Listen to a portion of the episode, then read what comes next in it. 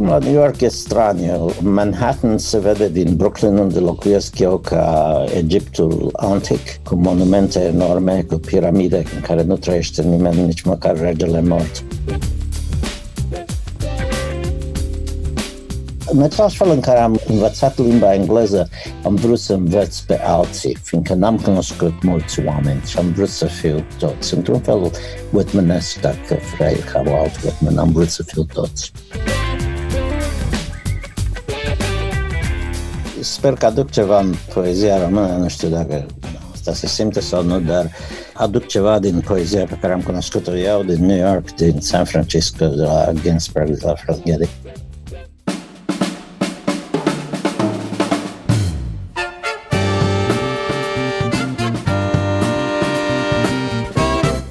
Timpul prezent în literatură.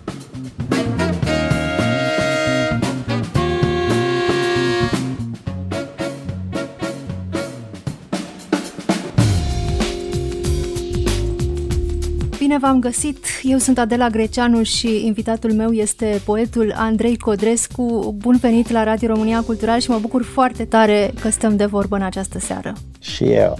Andrei Codrescu a publicat recent volumul Visul Diacritic la editura Nemira în colecția Vorpal, un fel de antologie cu poemele scrise în limba română, dar nu doar atât, fiindcă e cumva o carte poveste cu pasaje memorialistice și eseistice care pun în context uh, poemele.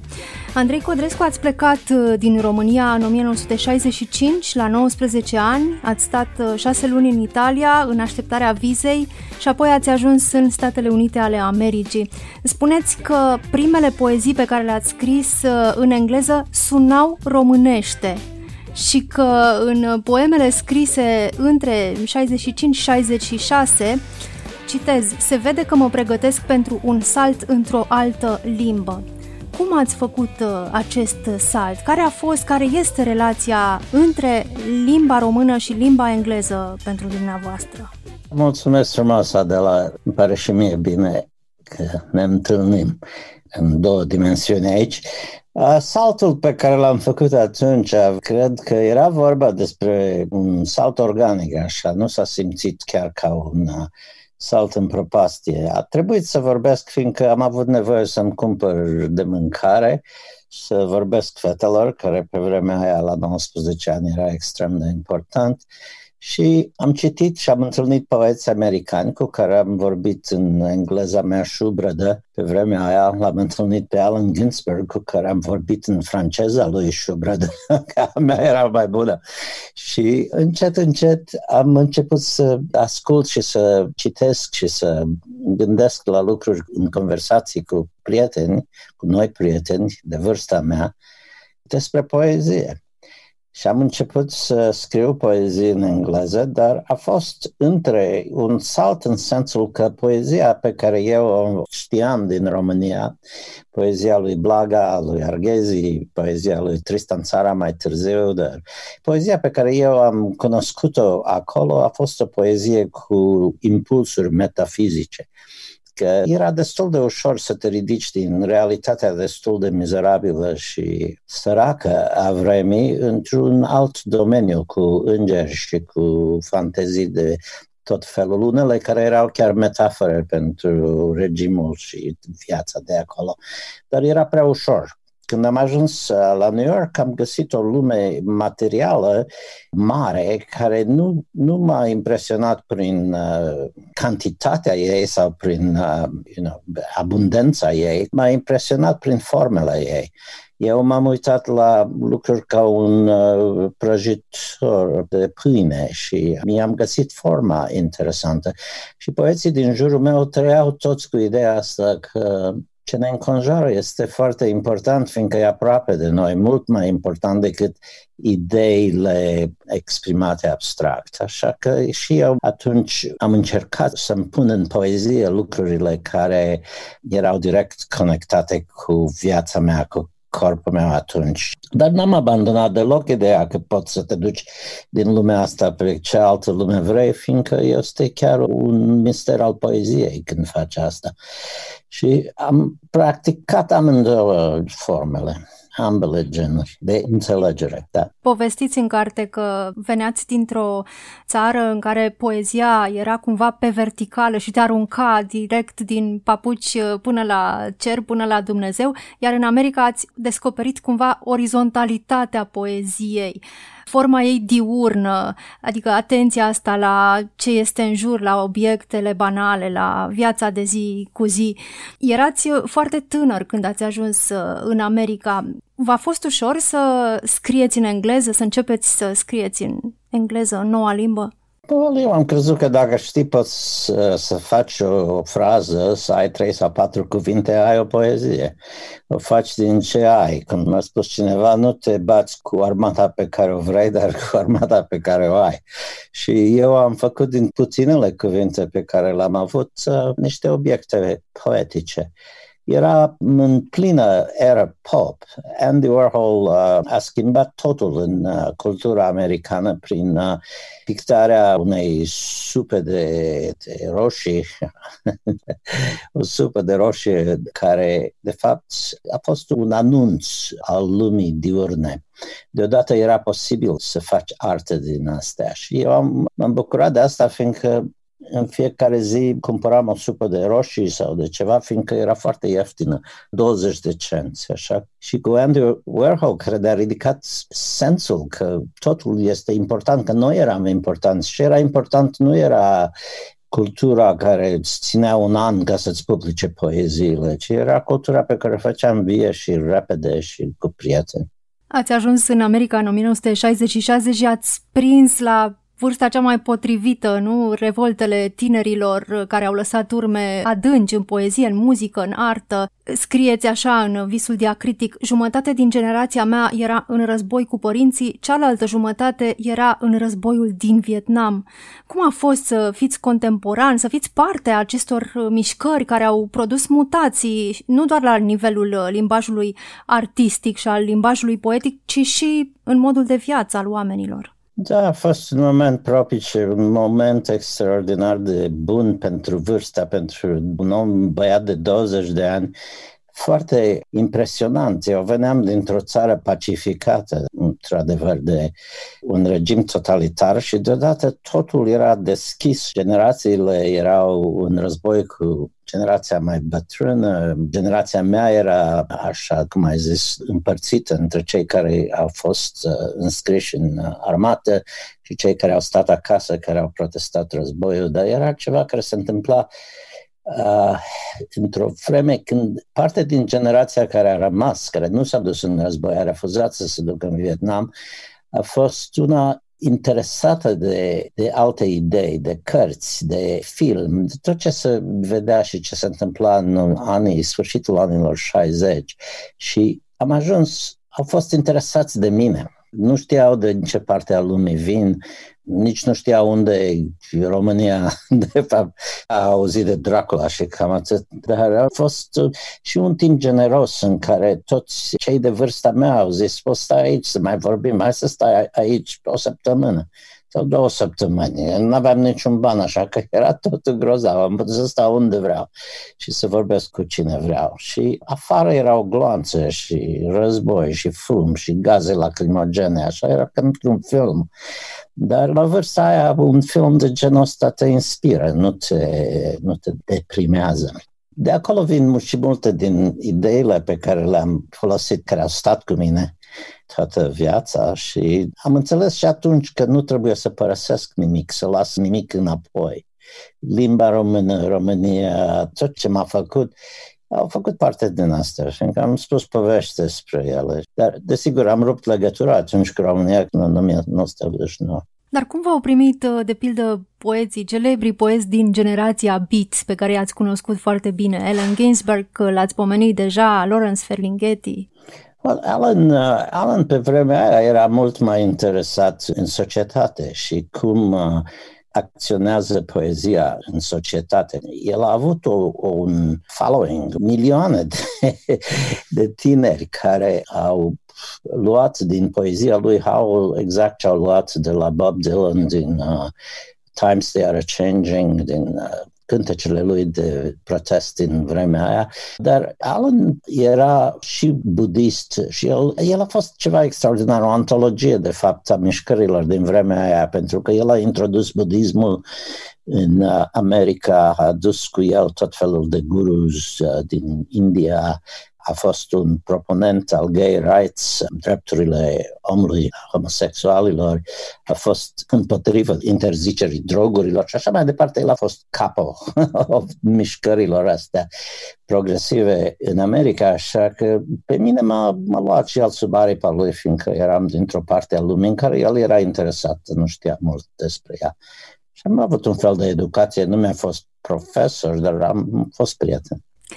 Să ne întoarcem la cartea pe care ați publicat-o recent uh, în România, la editura Nemira, Visul diacritic, și să o luăm de la primele dumneavoastră poeme în limba română, pe care a fost cât pe ce să le publicați uh, în anii 70 la editura lui Ștefan Baciu din Honolulu. Dar n-a fost să fie atunci, ele au apărut după 40 de ani de la acel moment în uh, revista Scrisul Românesc, și din nou acum reeditate în acest volum Visul Diacritic. Unde le-ați ținut? Când le-ați uh, redescoperit? L-am găsit prin niște mormane de hârtie pe care le-am tras cu mine din uh, San Francisco în New York, din New York în uh, Baltimore, din Baltimore la Baton Rouge și New Orleans și peste tot ele s-au dus cu mine în cufere, multe s-au pierdut. Da, debutul meu întârziat după 40 de ani a fost, a fost poezii pe care Ștefan Bacel le-a cules într-o carte care n-a apărut fiindcă mele uh, s-a dizolvat, Baciu a murit și instrumentul negru era făcut din ce a mai stat. Dar poeziile erau bune, fiindcă erau libere, mi s-a părut mie. Erau primele poezii pe care, de fapt, le găsesc nostime într-un fel, dar nu le cred scrise de altul, cum cele dinainte erau că, you know, poeziile unui licean care vroia să fie publicat în gazeta literară și flacără. Cum se mai numeau revistele pe vremea aia, dar și cele din liceu erau, vedeam pe undeva că se zbate ceva în ele și le-am ținut în cartea asta, în visul diacritic, fiindcă am fost curios, m-am uitat la ele și Cosmin a făcut o metaforă frumoasă, Cosmin Ciotlă și a zis că era ca și cum bătrânul se uită la copilul care era și s-au întâlnit în cartea asta. M-a emoționat, fiindcă, într-adevăr, a spus exact ceea ce s-a întâmplat. Dar, you know, despre instrumentul negru, l-am citit, încă e misterios. Așa se numește cartea de debut, așa trebuia să se numească cartea de debut. Să-ți spun eu, numai că primul nume pentru cartea asta a fost Virus. Asta a fost înainte, nu știu, acum vreo 10 ani și am mirosit un virus. Interesant. Poeții au premoniții, mai ales uh, poeți ca dumneavoastră. Andrei Codrescu nu ați semnat de la început cu acest nume, ați fost uh, Andrei Permuter, Andrei Steiu și ați inventat, uh, la fel ca Pessoa, câțiva poeți, între ei uh, în limba română pe Maria Parfenie, care apare în primele poeme, în acest instrument negru. Ea este, de fapt, instrumentul negru, ca să fac un spoiler. Și Ați dat și o notă explicativă aici în visul diacritic uh, pentru această Maria Parfenie misterioasă. M-am prefăcut femeie dintr-o necesitate politică. Omul care am fost nu a reușit să schimbe lumea. Femeia care am devenit a fost o lume în ea însăși. Și mai spuneți despre Maria Parfenie, o ființă din interiorul meu care jelea cu un străvechi accent autohton ceva pierdut încă din începuturile speței sale. De unde nevoia de a vă asuma această identitate feminină misterioasă? Acum n-aș îndrăzni să o fac, ar fi jenant să o fac, de fapt, fiindcă femeile spun ele ce știu mult mai bine decât you know, e posibil pentru mine să exprim. Dar pe vremea aia încercam tot felul de... Era un experiment. Eram și la începutul mișcării feministe în America Deși pe Marea Parfeni am inventat înainte de a ajunge în America, dar când am ajuns acolo era într-adevăr ceva în aer. Am lucrat la o librărie în New York unde nu angajau femei. fiindcă ziceau că uh, cutiile de cărți sunt prea grele pentru ele. Și primul loc care a fost atacat de primii feminiști a fost uh, librăria unde lucram eu după care au angajat femei.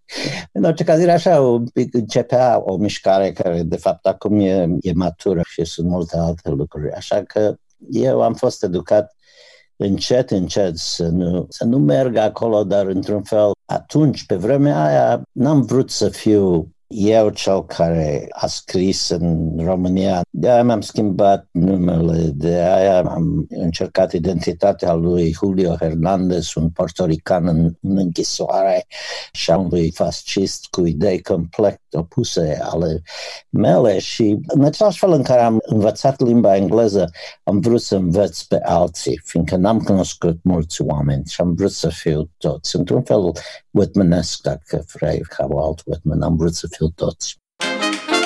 Asculți timpul prezent! Timpul prezent e un talk show zilnic despre politică, societate și cultură difuzat la Radio România Cultural. Ne puteți asculta pe Apple Podcasts, Google Podcasts, Castbox, Spotify și altele. În continuarea parcursului uh, dumneavoastră pe care îl putem uh, citi aici în Visul uh, Diacritic, să spunem că în 2006 ați publicat la editura Vinea volumul Femeia neagră a unui culcuș de hoți. Dar este un proiect și acesta care datează tot uh, din uh, anii în care ați plecat uh, din România, pentru că această plecare s-a desfășurat, nu? Pe mai multe luni de zile ați avut un popas de șase luni, spuneam, în Italia până când ați ajuns în, în Statele Unite și acolo, în Italia, ați făcut acest experiment.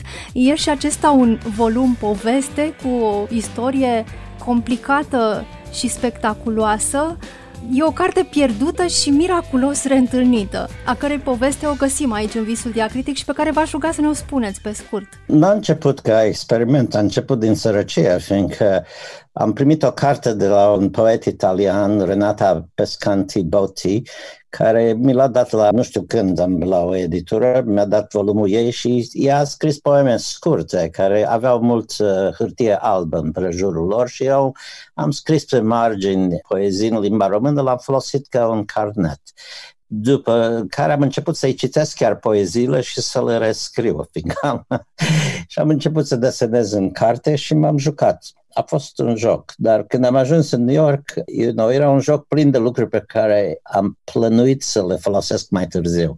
După care am pierdut cartea la o cafenea și atât și am fost extrem deprimat, după care în 2000 și ceva, 30 de ani după ce cartea aia fusese pierdută, mi-a scris un uh, bibliotecar de la Emory University din Atlanta, acum eu o chem Memory University, Emory University, care a zis, este scris ceva pe o limbă pe care nu înțeleg pe cartea asta în italiană, bănuiesc că e limba română și poate pot să-mi, să-mi confirmi. Și am zis, da, le-am scris. Era a mea era cartea mea, a găsit-o bibliotecarul David Falls și a fost chiar ceva spectacular, fiindcă i-am trimis uh, Ruxandrei Cesareanu, prietena mea poetă din Cluj, și ea mi-a zis foarte bine, o publicăm și ea a vorbit cu Nicolae Țoner la editura Vinea și bibliotecarul a făcut niște PDF-uri foarte bune din carte și totul s-a întâmplat prin uh, internet.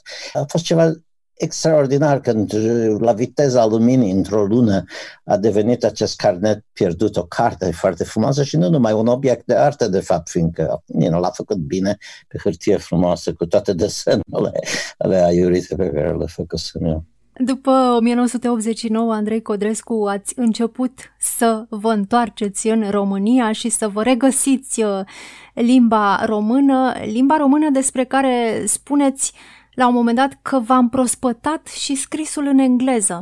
Cum a fost această reîntâlnire cu limba română la ea acasă? M-am întors în România la sfârșitul anului 1989, două zile după ce au fost uh, executați soții Ceaușescu. Am fost ca reporter ca să scriu pentru radio și pentru televiziune despre evenimentele din București și pe vremea aia era foarte greu pentru mine să vorbesc românește. Am citit, dar ca să vorbesc din nou limba trebuie să-mi schimb mușchi feței, de unde vin sunetele astea. A fost destul de greu, dar am întâlnit poeți pe care i-am cunoscut în tinerețe, am făcut noi cunoștințe și încet, încet mi-au dat tot ei cărți ca să duc înapoi și după aia m-am întors în România. Pe vremea mineriadei am fost acolo să fac un reportaj, după care am făcut alte reportaje. făcut un interviu lui Vadim Tudor, care era un om caragios, dar de, periculos tot felul de necesități din astea ziaristice m-au forțat să vorbesc și să traduc, dar nu de asta m-am interesat. Eu m-am dus ca poet pentru că am vrut să, să miros orașul Sibiu și am vrut să, you know, să-mi aud prietenii, am vrut să-mi iau așa o baie caldă în limba în care m-am născut. Și de atunci am, mi-a revenit. De undeva de prin creier exista, acolo stătea întreagă și abia aștepta să mă acapareze. Am citit o carte frumoasă despre Cervantes în care Don Quixote încearcă greu să se nască fiindcă Cervantes n-a scris încă Don Quixote și Cervantes este peste tot, se duce, este prins ca sclav în Africa și când ajunge înapoi în Spania îl închide Închiziția, în fine a scris cartea în închisoare și Don Quixote s-a născut după ani de zile de îndemnă. Și a stat cu minte toți, toți anii aia până a fost scris. Și eu cred într-un fel limba română a fost un uh, Don Quixote înăuntru unui personaj american și a așteptat și limba română destul de răbdător să revină în poezie. Și acum credeți că poezia dumneavoastră se hrănește din ambele limbi? Oh, da, absolut. Acum eu sper că aduc ceva în poezia română, nu știu dacă you know, asta se simte sau nu, dar aduc ceva din poezia pe care am cunoscut-o eu din New York, din San Francisco, de la Ginsberg, de la Frank și alți mulți poeți tineri, de fapt, pe care îi cunosc încă și am predat la universitate, așa că am avut uh, ocazia să citesc mult. Eu cred că acum sau limbile s-au împreunat într-un fel straniu, e un tunel între ele și se duc bunuri tot înapoi și înainte. Un pic ilegal, așa e un fel de trafic, comerț underground între limbile noastre. Ați scris uh, în ultimii ani și uh, cărți în colaborare cu poeți români, cu autori români, uh, cu Carmen Firan, cu Ruxandra Cesereanu și scrieți despre asta în visul diacritic așa. Familia mea a crescut în timp până a ajuns înapoi de unde pornise. Cum a fost să scrieți în limba română împreună cu aceste poete? Well, Carmen Firan uh, e prieten bun și ea m-a încurajat tot timpul să scriu. De fapt, uh, primele poezii, cele din Instrumentul Negru și celelalte au fost publicate în scrisul românesc, care este o revistă condusă de tatăl ei, profesorul Florea Firan, și mi-a dat cărți, pentru că ea avea multă legătură cu România am scris împreună așa ca un, you know, la început ca un joc. Dar suntem încă prieteni buni și ea și soțul ei Adrian Sângerzean, care e prozator și poet și ne ținem mult în legătură și am fost și vecini în timp.